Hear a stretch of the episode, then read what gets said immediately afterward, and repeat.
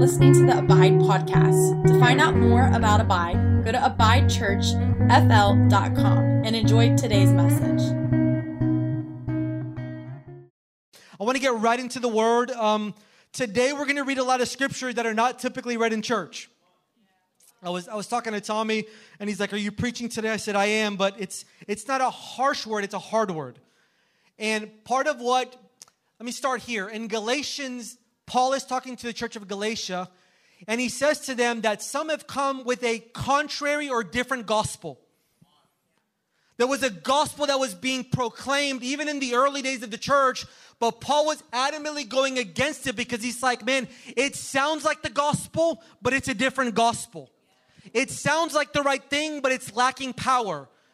And, and what was happening at that time was the Judaizers were trying to go take them back to a old form of religion. And he's saying to them, you've got to learn to live free in Christ. Christ has made you free, so live free. But I even feel today in our church, there's lots of opinions and things to say about the American church. And honestly, a lot of it's negative, but I believe God is not done with the church.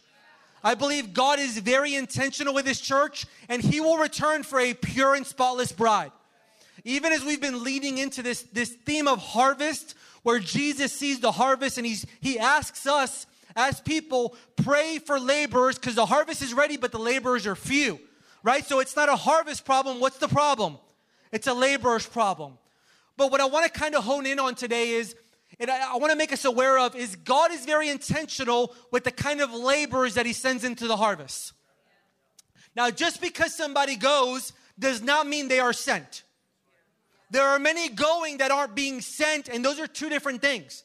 When God sends you is different than you going. You could hear a good motivational message and go, but it doesn't necessarily mean you were sent.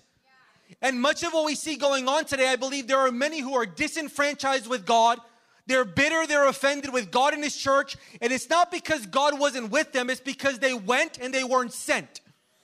You see, when you go and you are sent, there's favor, there's anointing, there's opening. We don't always, we don't always assume that because something's hard, it's not God.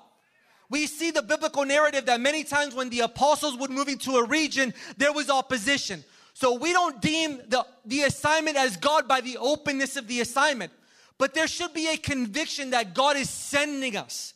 That we are a people, as I said last week, where God is asking us as a people to join Him on His mission.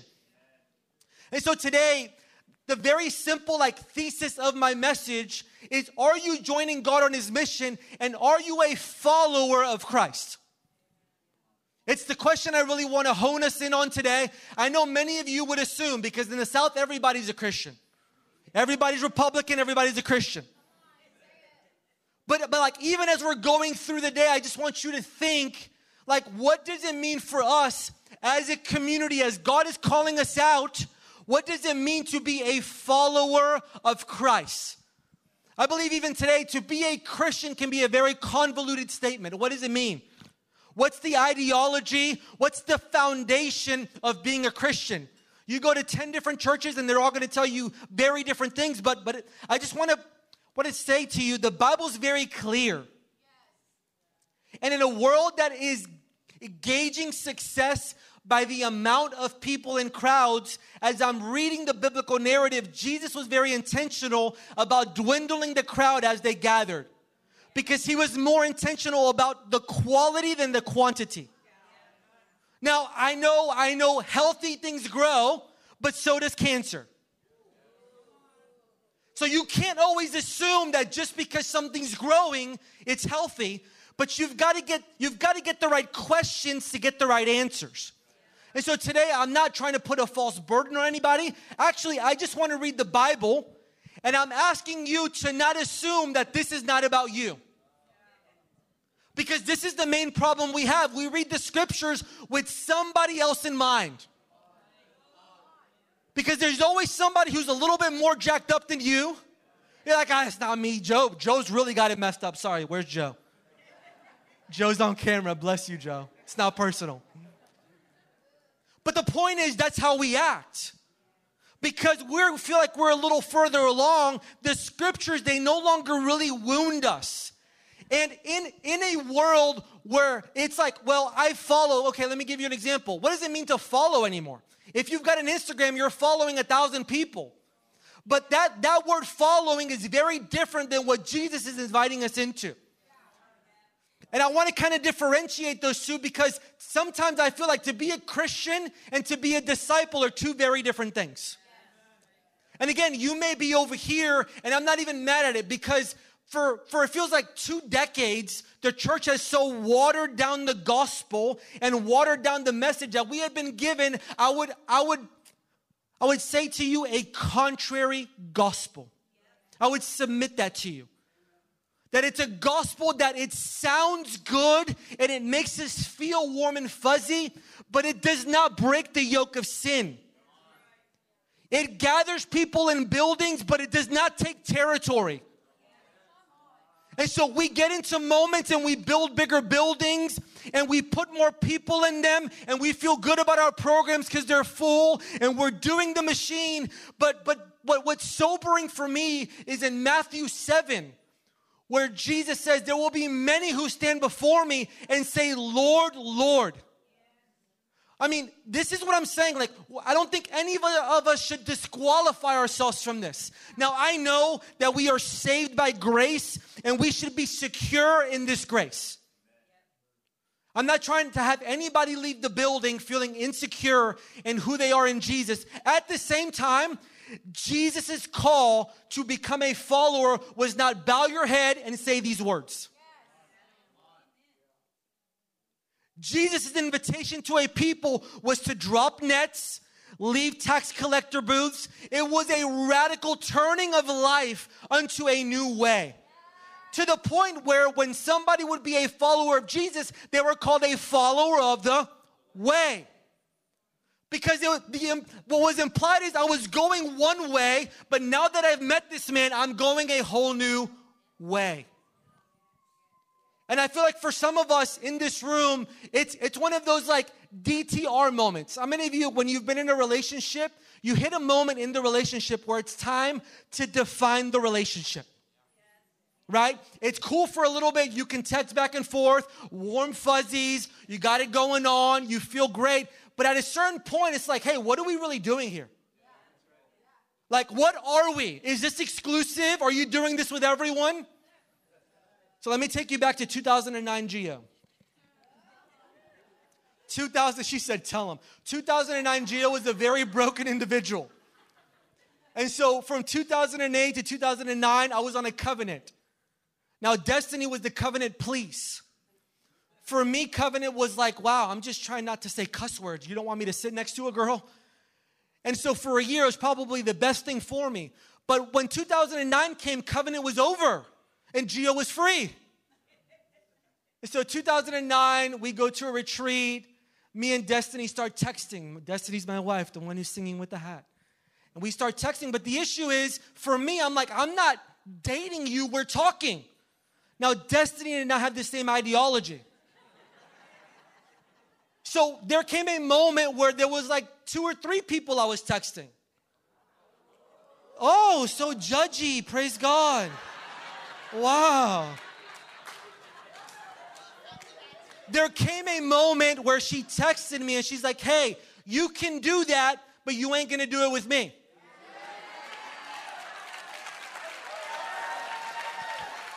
This is an example of defining the relationship. I'm like, whatever. I'm, there's two other girls I'm talking to. It is what it is.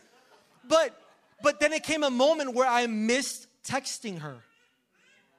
And in order for me to pursue this, I had to let go of that. And we no longer do this in church. It's like Jesus has become an additive. No, you could have Jesus and everything else, but that's just not what the Bible says. And so, no shade. This is no shade. This like I I, I prayed for three days that nobody would leave this building feeling bad, but actually to feel empowered. Because when Jesus calls you to a way of life, he empowers you to live it. It's not that he's calling you to something impossible. With the invitation to live holy, he gives you the spirit to empower you to live holy. With the invitation to go into the harvest, he empowers you to be a bold and effective witness in the harvest. So again, this is this is good news. I want to remind you. The gospel is good news. But but for us, I just man, as a family, it's like it's time to define the relationship. Like, what are we actually doing? Right? No, I know you're a Christian. You go to church every Sunday, you give, you've got three Bibles, you forsook Harry Potter because it's witchcraft. I get it. Right? Thank you. Somebody felt that. But, like, actually, when we're reading the Bible, uh, you know, Jesus had one message. His message was the gospel of the kingdom. Everywhere he went, there was a message he was proclaiming to a people, and he was inviting them into this kingdom. Now, everybody had a different idea of what Jesus meant when he said, I'm establishing my kingdom, because at that time, the most powerful kingdom was Rome. And Rome was effective. It was the most powerful, maybe, kingdom ever. They would go into regions and what they would do, it, their ideology wasn't let's get everybody to Rome, it was let's get Rome to them. So they would establish these leaders and plant them in regions, and the point of the leader was to create Rome in that region. You, are you tracking with me? So when Jesus came and he said, I've come to establish my kingdom, half of the people thought, here comes war Jesus. And it's why they were so offended because that wasn't his way. His kingdom was of another world. And so here's what we've got to get over Jesus is not going to do everything the way you think he's going to do it. But make no mistake, his message is the message of the kingdom. And it's his kingdom, it's his rule, it's his reign. And in a world that is me centric and all about my wants and my desires, it's, it's anti gospel and, and it is demonic, and I feel like we just want to go directly at it. We don't want to like, we don't want to pull punches. We want to actually say, Jesus' way is better than any way of the world. There is nothing, are you alive? Oh, it's too much. I haven't even started reading the scriptures. There, there is way more available for you on this side, right? And we don't even talk about this. Listen, if this is God and this is the devil, and this is the middle of the road, if this is the fence, the devil owns the fence. It's not trying to see how close we can get to the enemy side without compromising. It's asking the right questions, which is, I wonder how much of my heart I can give him. I wonder how free I can be from the things of the world and the desires and the ambitions, even within the church. You can be in the church serving all the days of your life and be full of selfish ambition. But Jesus is giving us grace to be free from that. And the way to be free from that is to be delivered from this kingdom, from this empire, and to step into His. To step into a new way of life and to define the relationship to not assume that I know everything that's going on, I've got it all figured out. But we see this. I mean, we were just talking last week about the Sermon on the Mount. How many of you remember? Jesus gives us a description of a people who he is producing through his kingdom. What is he doing through Matthew 5? He is identifying the culture of his kingdom.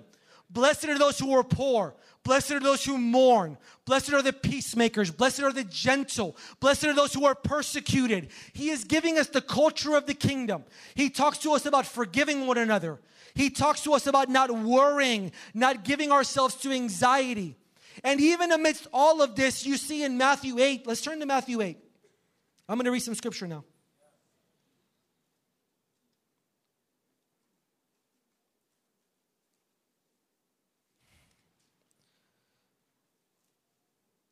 Now, this, can I just say something? This is, if, if the gospel of the kingdom is Jesus' main message, then why do we never talk about it? I've done seven years, that's eight, but seven years collectively of schooling. I never had one class on the kingdom. I had a class on how to, how to preach, how to read the Bible, how to evangelize, how to build all of those things. Not one class on the kingdom of God. I just want to give you a state of where we're at again, right? And so we, that's why I want to say it's important for us to engage in this way because we've made all the wrong things right and all the right things wrong. So in, in, in chapter 8 of Matthew, Jesus cleanses a leper. He heals Peter's mother in law. He heals others. But in verse 18, I don't know what your description says. Mine says, discipleship is tested. Now, when Jesus saw a crowd around him, he gave orders to cast off for the other side of the Sea of Galilee. Then a scribe came and said to him, Master, I will accompany you wherever you go. What a statement. Wherever you go, I go.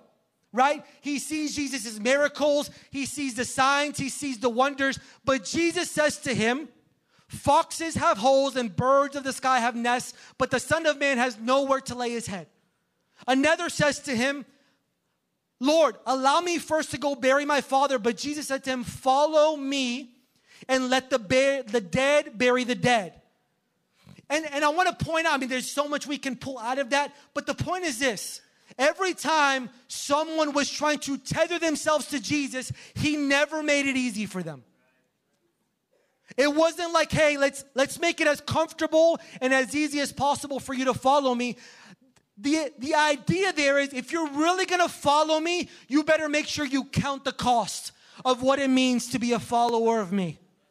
Don't attach yourself to me just because you saw me heal Peter's mom. Don't attach yourself to me just because you see the activity. I may not have no place to sleep tonight, and I just want you to get a full picture that while you're in the Disney World moment where everything's going great and everybody's amassing, there may be a moment of difficulty that may cause you to to question your following of me.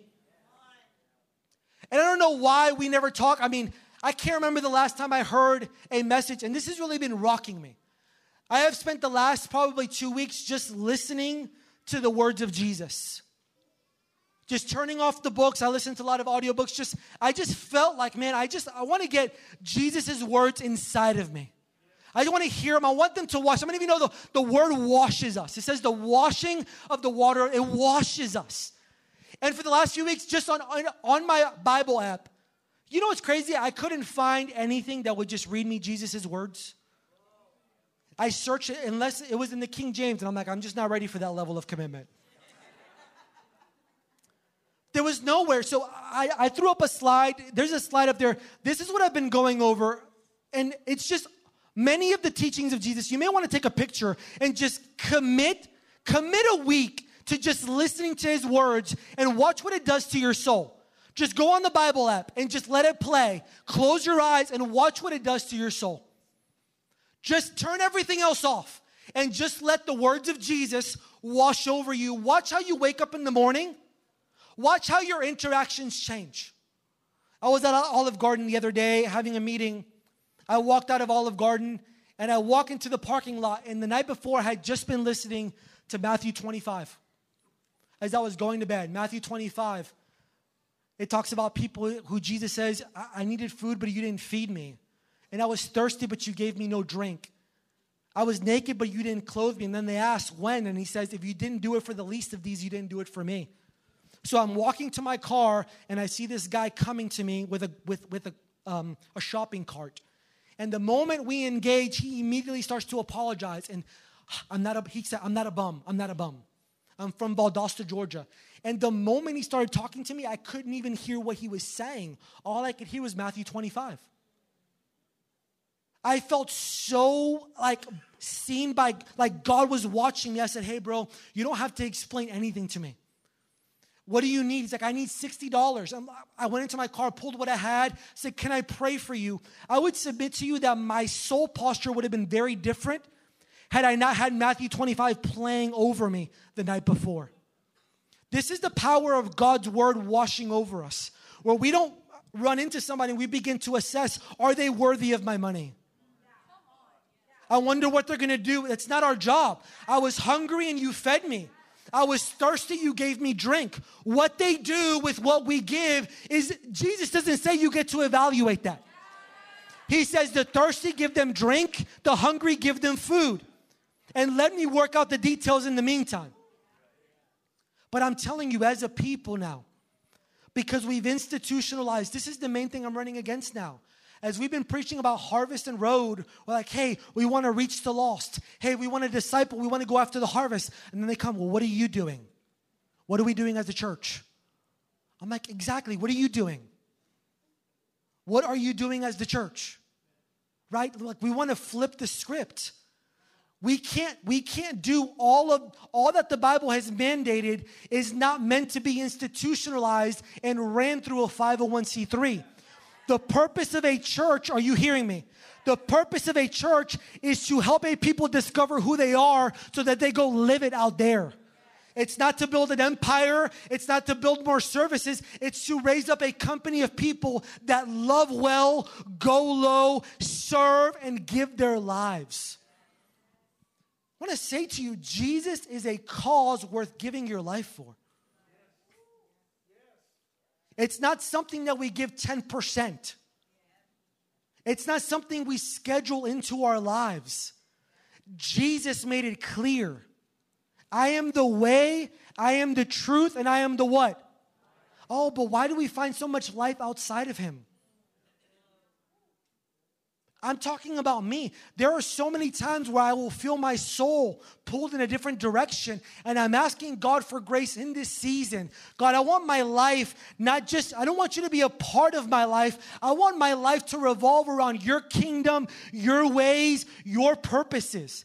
Not around the church, not around programs, not around Sundays. Are you hearing me? I don't want to live and die by Sunday.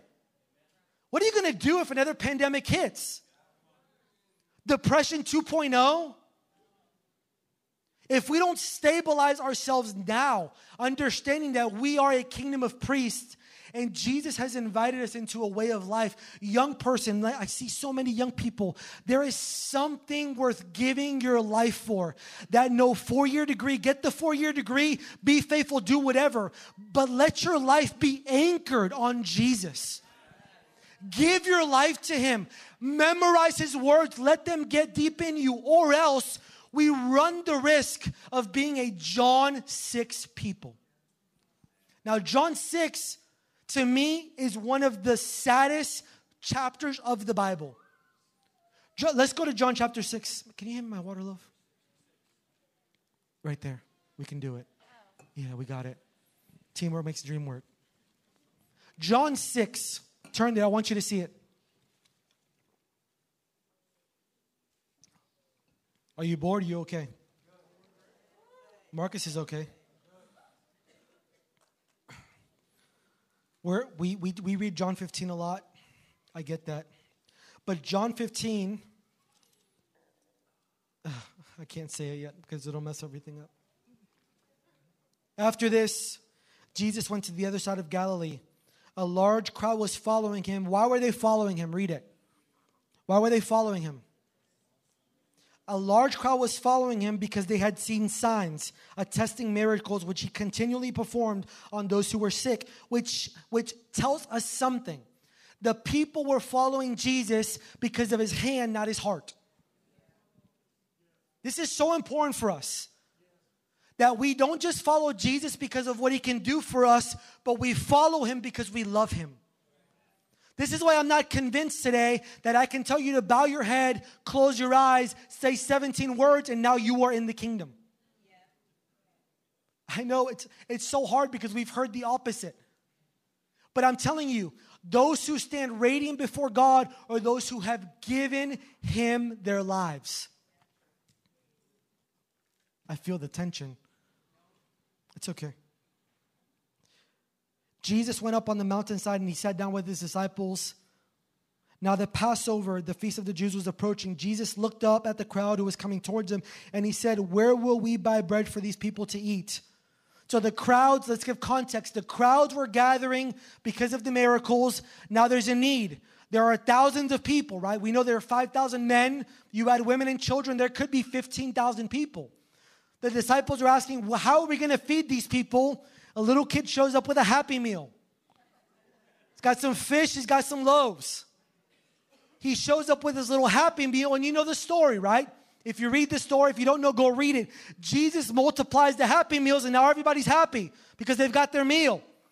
Everybody's happy because Jesus is around and Jesus is doing the Jesus thing. Now we come to a moment where Jesus leaves because it says they were wanting to make him king. Verse 15. Jesus knew they were wanting to make him king, so he left. The disciples follow him. They find themselves in a storm. It's so contrary. How many of you like this message? If you follow Jesus, tomorrow you may find yourself in a storm. I don't know. About, I know if you lift your hand for that message. I want that one. No, really. You may follow him tomorrow and you may find yourself in the middle of a storm and Jesus nowhere to be found. That's what he says. Jesus wasn't in the boat. He walks up to the boat. They don't recognize him. They're afraid. He speaks, but then you move on. And we get into this moment where the people are gathering again. And Jesus says this Verse 26 Jesus answered, I assure you and say to you, you have been searching for me not because you saw the signs, but because you ate the loaves and you were fill, filled. Do not work for food that perishes, but for food that endures, to eternal life, which the Son of Man will give you. For God the Father has authorized him and put his seal on him. Then they asked him, What are we to do so that we may habitually be doing the work of God? Jesus says, This is the work of God that you believe. This word believe means to adhere, to trust, to rely in the one whom he sent. And Jesus is now beginning to separate the sheep and the goat, the wheat and the tare. This is what's happening. The many have gathered because they want to see Jesus who passes out happy meals. The only issue is Jesus is no longer handing out happy meals. The point he's trying to get to is hey, the loaves and the fishes were to a test of me. And what I'm wanting to give you is not happy meal, it's true food and true drink. I know that you're caught up in what I can give to you, but what I'm trying to give to you goes far beyond all that I'm giving you now. And it's so interesting because the further Jesus goes into the invitation, the more offended they become with his words. Because they're feeling this tension of, no, no, no, we want to go back to Happy Meal Jesus. And it hits a moment where Jesus is defining the relationship and he says, hey, we're not doing that anymore. If you're going to be a follower of me, you've got to eat my flesh and drink my blood and they're indignant. The religious people start saying, What? Who is this? Isn't this Joseph's son? Saying, do you see here how any one of us at any moment can become so common with Jesus that we miss his invitation to go deeper in him? The people who should have been most prepared to go deep in God were offended by him because he was common to them. Isn't this Jesus from Nazareth? Who is him to be speaking to us in this way? And I'm telling you, it may look a little different for us today, but in a society that tells you you are the most important person on the planet, when Jesus begins to tell you to go his way, it's going to be offensive to you. And many of us, we love serving Jesus as long as he's providing happy meals as long as it aligns with my dream, my purposes, my desires, my moving up. But Jesus' way is very different. Jesus is like, actually, in the kingdom, the greatest is the least. And many of you, you're coming to tables and you're trying to play, you're trying to take the seat of honor, but but I honor the one who takes the least seat, the lesser seat. You see, like his kingdom is so upside down. And many people have said yes to a gospel that is not the gospel of the kingdom. And this, I know we're not to live by fear, but this is a scary thing for me.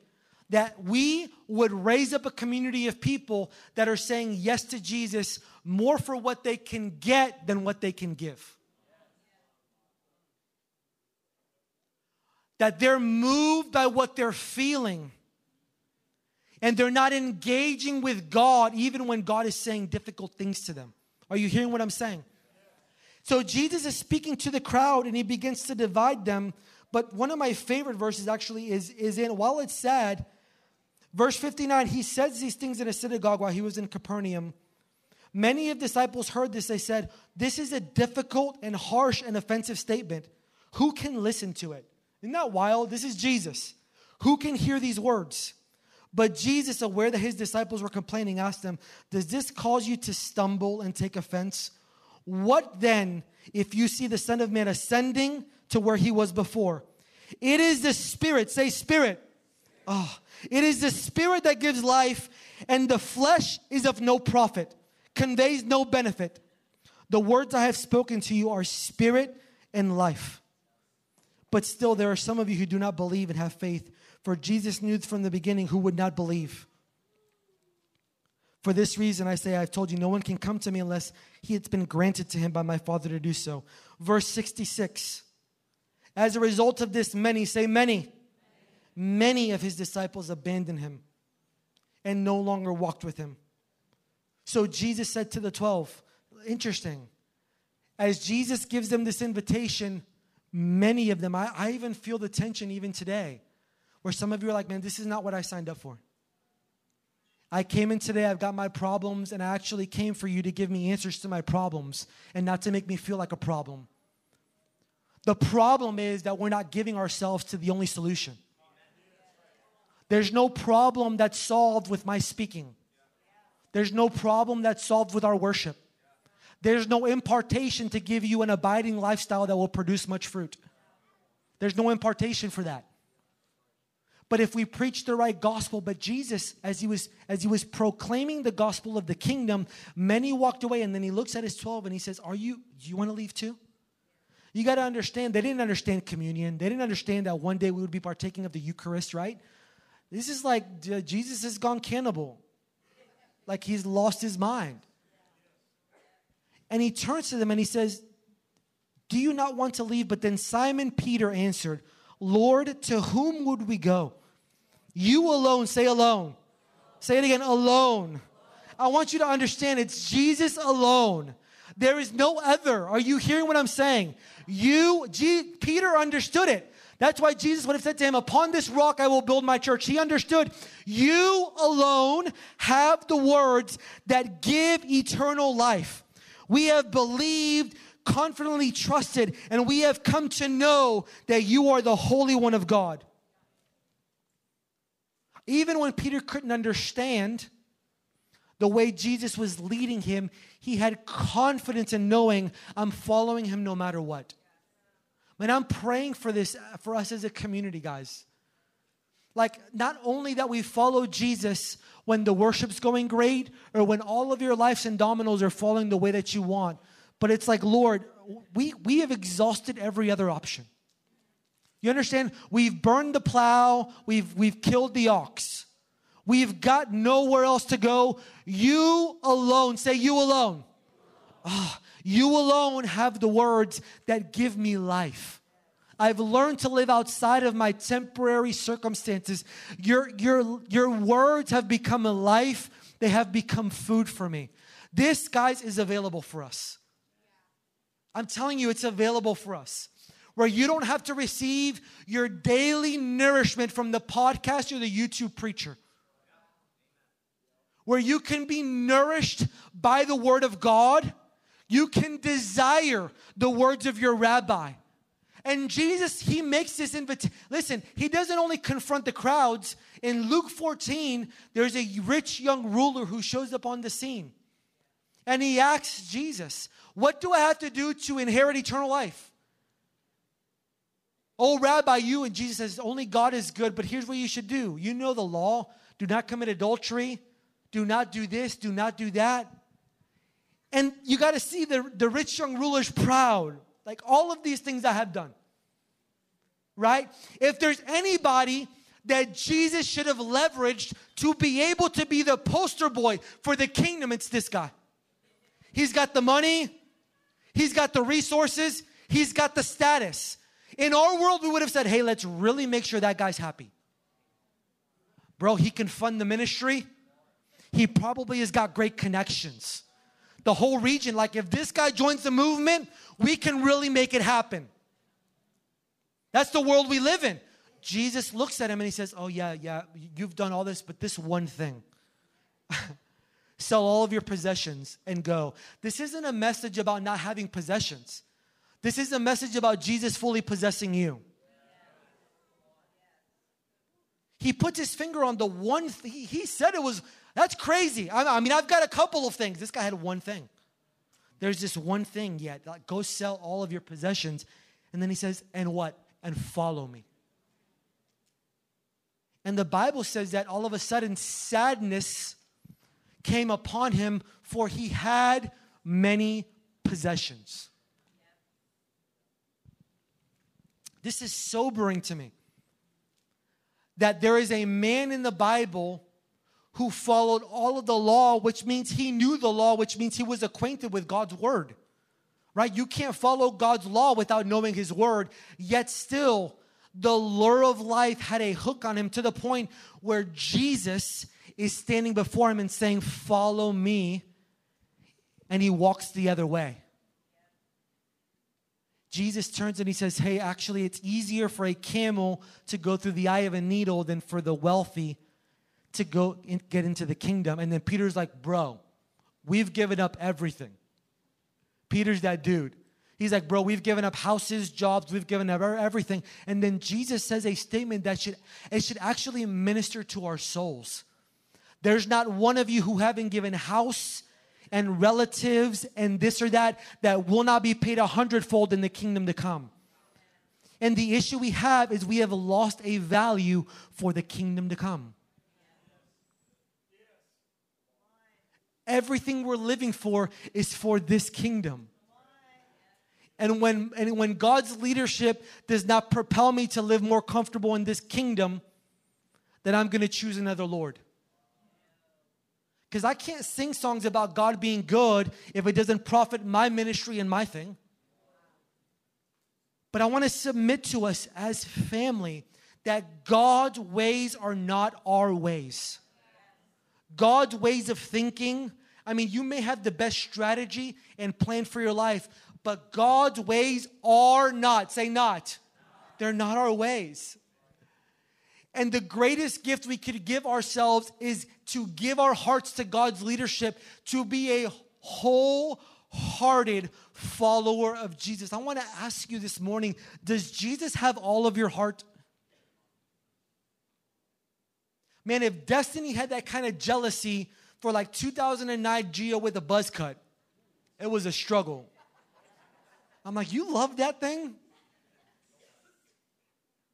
if, if that's, that's earthly jealousy, she says, I know we're not exclusive, but I will share you with no one. This is, this is God. This is, this is the man with eyes that blaze like fire.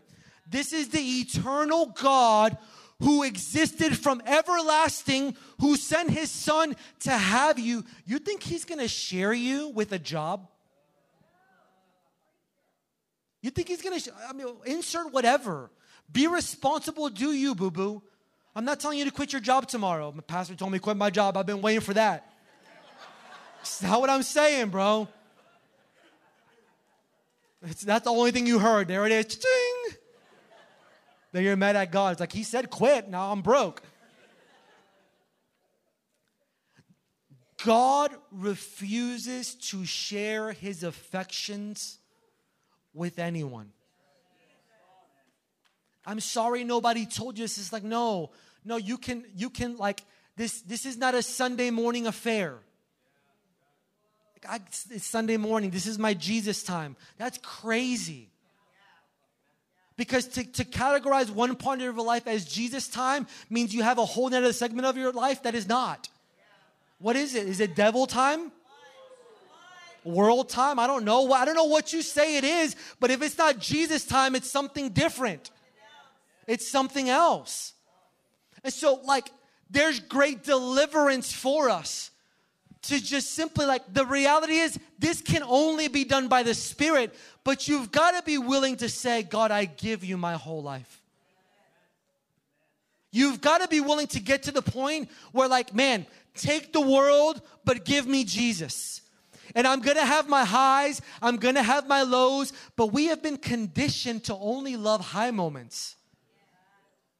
God, give me the mountain high, don't give me the valley low. But listen, how many of you know we're called to bear fruit and much fruit, and fruit only grows in the valley? The fruit, it grows in the low place. and I say it a thousand times, I'll say it again.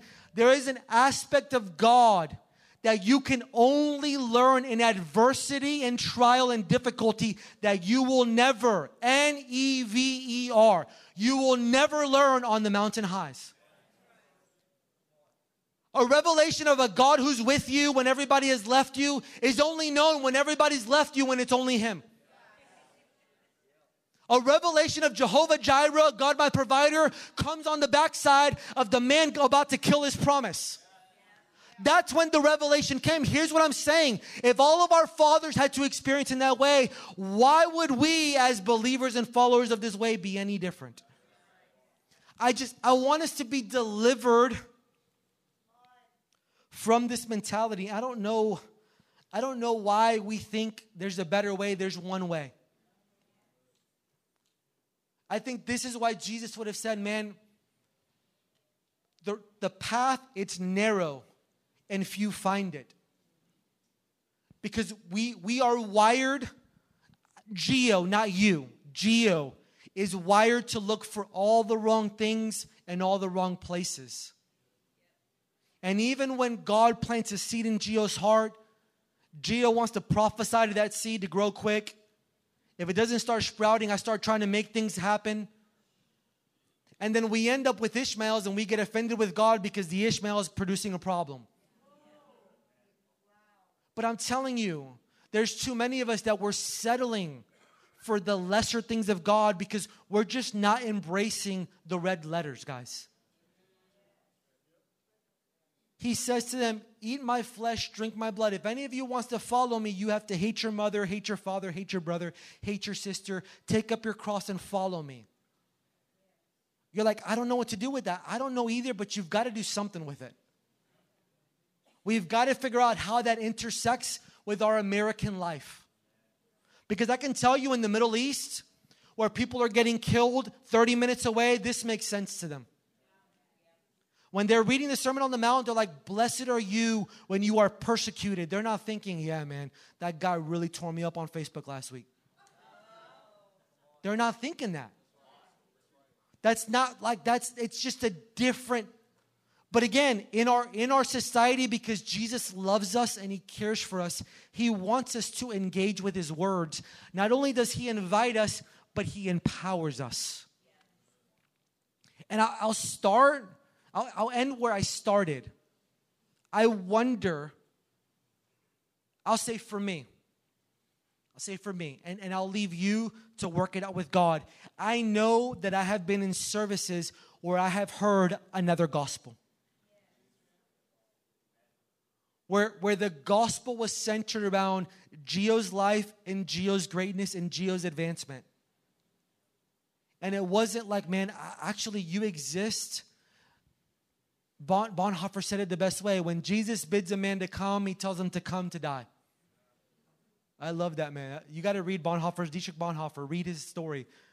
When Jesus bids a man to come, he bids him to come and to die. It gets like three amens because you're like, no, Jesus came to give life and life. Yes, he did on the other side of your dying. He did. He's not going to add life onto our dysfunction, guys. It ain't supersetting it. It's not like dysfunction X2, right? It's not that. It's like, man, I'm going to wait for them to get to the end of themselves, but when they do, I'm going to find them there.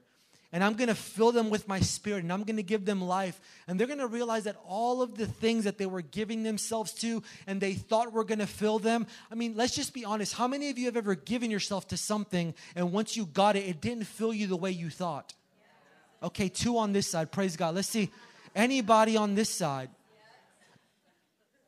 And it's like, at what point will we learn? It's like, oh no, I thought if it was going to be this amount of money, but it, actually it's this amount of money. And if I get this big of a house, no, actually it'll be this big of a house. Then your AC breaks and your refrigerator breaks. Then you start binding demons. You bind the witchcraft. It's like, no, bro, it's just an old refrigerator. It's just life. I bind the refrigerator demon. It's like, what are we doing? But amidst all of that craziness, Jesus makes it so simple. Above all else, seek what? Seek the kingdom of God. You see how he simplifies it? Above all, seek my kingdom and righteousness, and everything that you what? There's a lot of different answers there. But everything we need will be given unto us, it will be added unto us.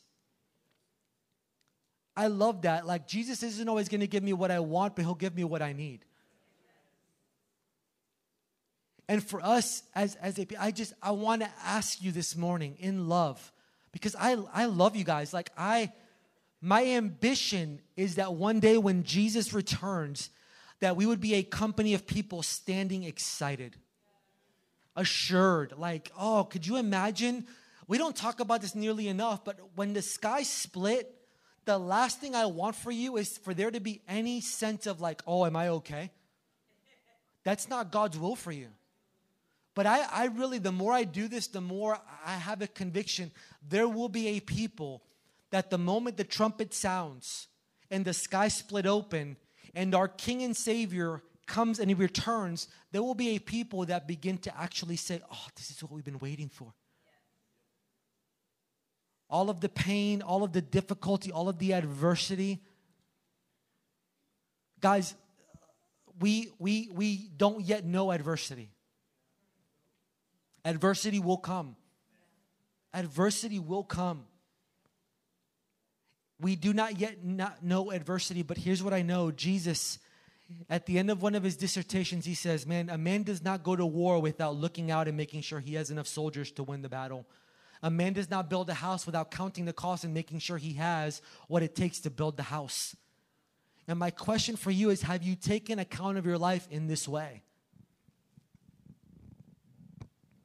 I mean, practically, guys, like if if we just look, if we just look at our lives, for many of us, we would be we would be greater followers of Netflix than we would be of Jesus. It's it's got to get that practical. It doesn't mean you can't watch TV. It just means we've got to ask the right questions. Right? Like we're greater disciples of Facebook and Instagram than we are of Jesus. And in a world that says, like, you know what? On Instagram, I'm following LeBron James, the greatest basketball player ever. You feel that? You feel that? It's that Antichrist spirit. A joke. But just because I follow him on Instagram does not mean I know LeBron James. I'm not a follower of him, but, but Instagram is telling me that I'm following him, and this is the problem. Like some of you, you've subscribed to Jesus from afar. And like you see the highlights. You come on Sunday, and it's like, that's amazing. But you don't know him. No, you know, you know stories that he's done. And like you know the you know when to jump and when to dance and when to shout, but like, man, do you know him? Because I, I, there's one thing that I'm 1000% sure of is he wants you to know him. More than God wants you to do for him, he wants you to know him. So that whenever you run across somebody who doesn't know him, you're not introducing them to you and your greatness, you're introducing them to the one that you know. Do you use your gifts, use your do all that, but man, let your life point to this one man. So let's stand. I want to pray over us. Are you okay?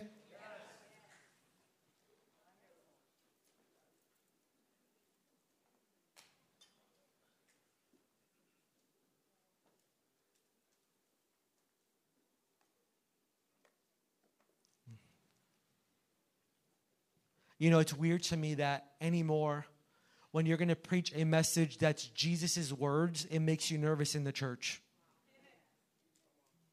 I'm not saying I was nervous, I just felt the reality of so many people get offended when you just read the Bible and you just ask questions.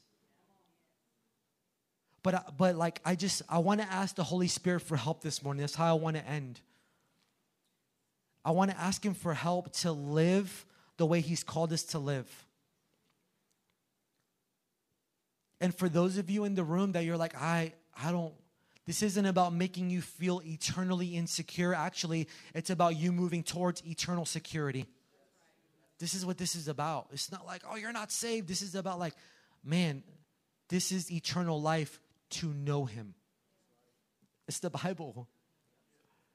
And so I want to pray over our hearts this morning. And I want to ask the Holy Spirit, can we do it together? Can we just ask the Holy Spirit for help? Holy Spirit, we ask you this morning that you would empower us to live as true disciples of your Son, Jesus. God, in a world where there are so many gospels and so many professions and so many things said, we want the pure, unadulterated Word of God. God, we want to live the way you've called us to live in a world that is so convoluted and full of many other lovers. Help us to love you with all of our heart, all of our mind, all of our soul, all of our strength. Holy Spirit, I'm asking you to help us not be offended with your son's leadership.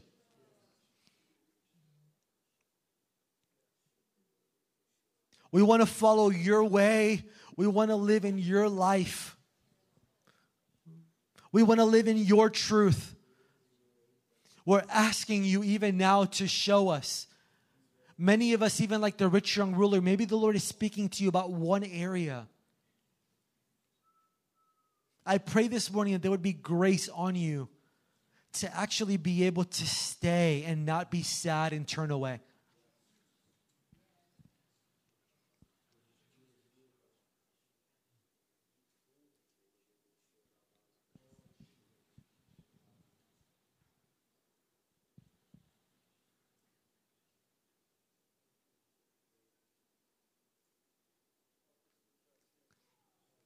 Holy Spirit, show us.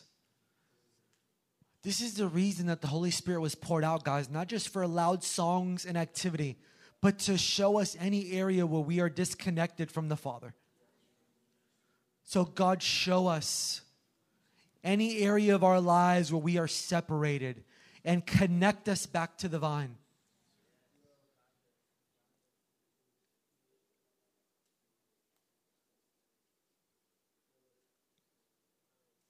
This morning, we want to repent in any area of apathy, unbelief, or compromise in sin.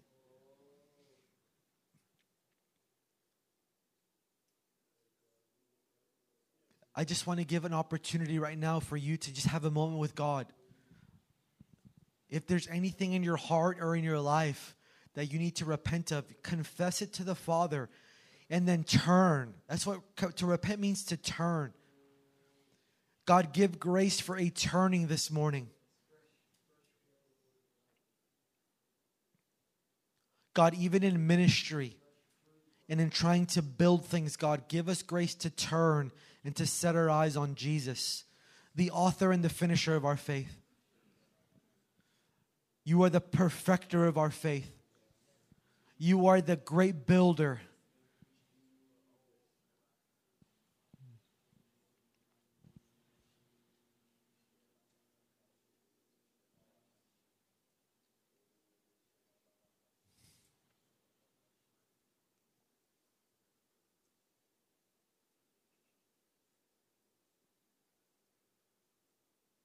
I just feel like for some of us, maybe we've been idle and there's not, there's no great sin issue, but just your heart.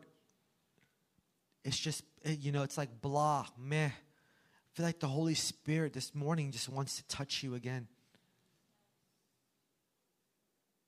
To give grace.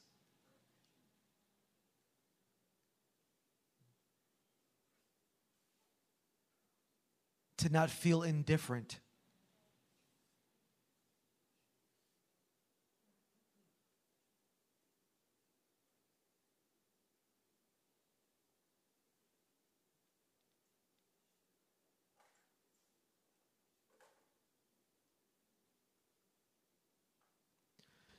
You know, actually, I want to give a moment to just define the relationship. I just feel like some of you, you just need to make that commitment to, I'm following Jesus.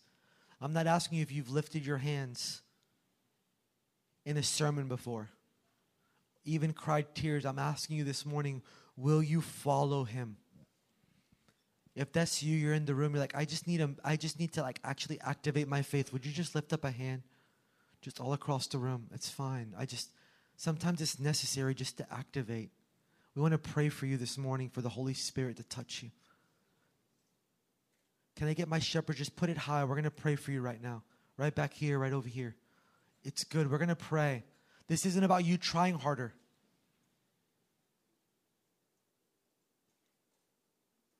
Father, in Jesus' name, would you pray with me, church? Father, in Jesus' name, we ask you right now to activate, to touch every believer in this room that is committed to following you. I'm asking you right now, Holy Spirit, would you fill them? Would you fill them with your spirit? Would you move in their lives, God? Would you begin to open up doors? God, show them the way. Open up doors, God, where they can follow you. Regardless of understanding or misunderstanding, regardless of, of offense in our minds when we don't understand what you're doing, give them grace, courage, and boldness to commit to your way. Holy Spirit, fill them now. Fill them. Fill them. Every bit of anxiety and depression and feelings, God, would you remove even now?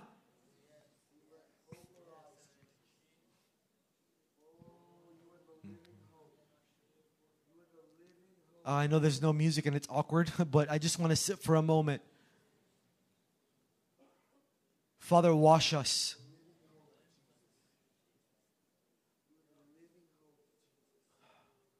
Let us not be those who, who feel like they're in need of nothing. But God, this morning we want to be followers of the way. We want to know you intimately, God. We want to engage with your word. We want to be like Peter. Where else would we go? We have resolved you are the one who gives the words of life.